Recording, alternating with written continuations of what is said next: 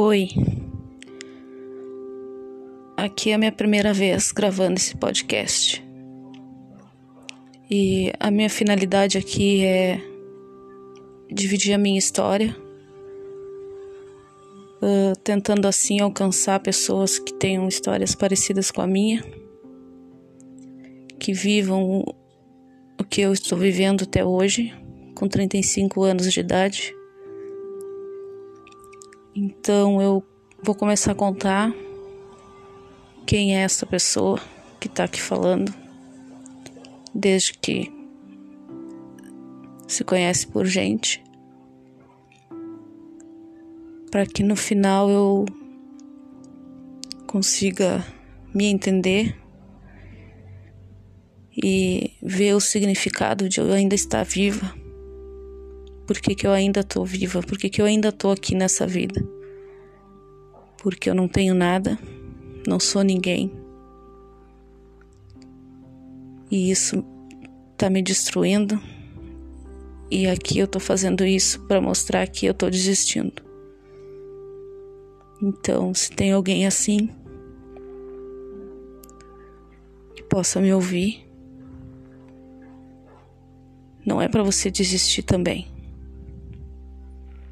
Mas quem sabe você tem mais coragem que eu e encontra um caminho que eu não consegui encontrar até aqui. Bem,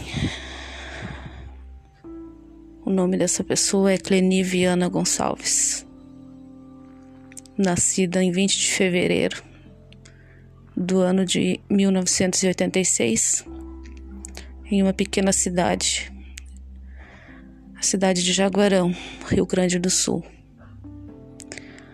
A sétima filha de uma família de oito irmãos, de uma família pobre, cheia de dificuldades. Até os seus três anos de idade, ela vivia apenas com seu pai, sua mãe e uma irmã, a irmã mais velha dentre todos eles. Porque os demais tinham sido dados em adoção para outras famílias, ainda bebês. E por conta da dificuldade que a minha mãe passava, ela era obrigada a dar os seus filhos.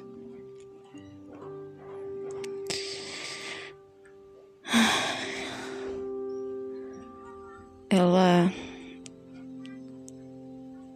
sofria demais com isso mas continuava ali com ele e com essas duas filhas, que era eu e a mais velha. E eu vivia e vivenciava muita violência dentro de casa por parte do meu pai. Sofria sem entender, mas doía muito apanhar e ver minha mãe apanhar e chorar. Não demorou muito, mas sobrou somente eu, a minha irmã mais velha e meu pai. Porque a mãe cansou daquela vida e foi embora.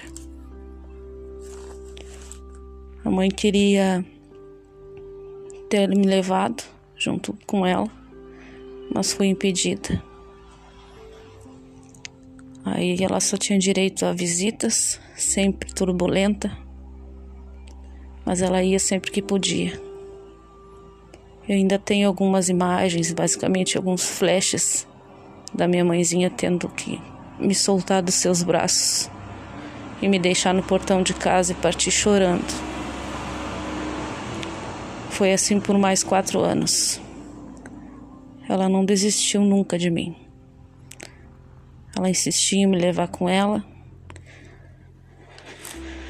Sempre mas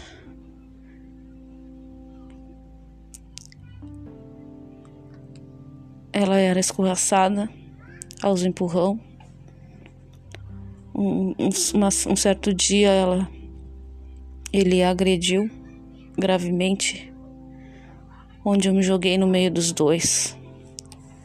E acabei sendo atingida também, me restando um olho roxo, o nariz sangrando